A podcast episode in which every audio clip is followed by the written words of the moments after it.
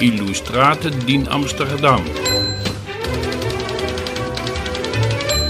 Milionar de la 30 de ani, americanul Henry Clay Frick, din banii obținuți din exploatarea cărbunelui, a investit în artă de o calitate excepțională. Mai întâi în artă modernă, iar mai târziu în vechii maestri. Este o excepție că în această perioadă în care clădirea colecției este în renovare, câteva opere de artă din colecție călătoresc în Europa. Și este probabil pentru ultima oară, mi-a spus Ian Wardroper, directorul colecției Freak New York. L-am întrebat mai întâi cum a fost posibil pentru Freak să ajungă la opere de o calitate atât de bună. E o întrebare interesantă și m-am întrebat și eu deseori acest lucru.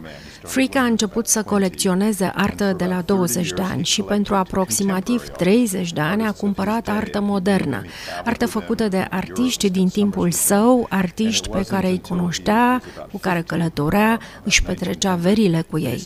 De-abia după 1900 a început să se uite și la vechii maestri. Ei bine, în acel moment ochiul lui era deja format și, în plus, colabora cu negustori de artă vestiți pentru acea perioadă. Dar Freak era foarte pretențios, foarte selectiv, nu colecționa în masă. De multe ori cerea negustorului să-i trimită acasă opera de artă pentru câteva luni, să vadă cum se simte cu ea. Numai după aceea lua o decizie. De multe ori trimitea picturile înapoi, deci nu avea o pregătire specială, dar citea foarte mult despre artă. Avea consilieri, însă de cele mai multe ori se baza pe propriul instinct. I think it's also important to say that his daughter had a huge role in the collection and many people don't know this. Fica lui a jucat un rol foarte important în extinderea colecției și multă lume nu știe acest amănunt. În 1920 a fondat biblioteca, foarte importantă pentru cercetare. Foarte mulți ani după moartea tatălui ei a condus Comisia de Achiziții. Datorită ei a ajuns în colecție, de exemplu, artă renascentistă italiană. Helen Clay a cumpărat Duccio, Cimabue, Piero de la Francesca. And we continue to collect today, but uh, Continuăm să achiziționăm și astăzi, însă rare ori găsim artă care să se ridice la nivelul celei achiziționate de Helen și tatăl ei. Spuneam la început că multe picturi călătoresc în Europa, unele pentru prima dată în ultimii 100 de ani, dar nu oriunde, subliniază In Wardroper. We're being very selective, uh, so we're sending only to the best museums like the House.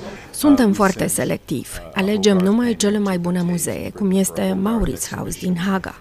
O pânză a lui Hogarth va fi în Muzeul Tate din Londra pentru o expoziție Hogarth. Se știe deja că trei picturi semnate de Vermeer vor fi în Rijksmuseum în Amsterdam.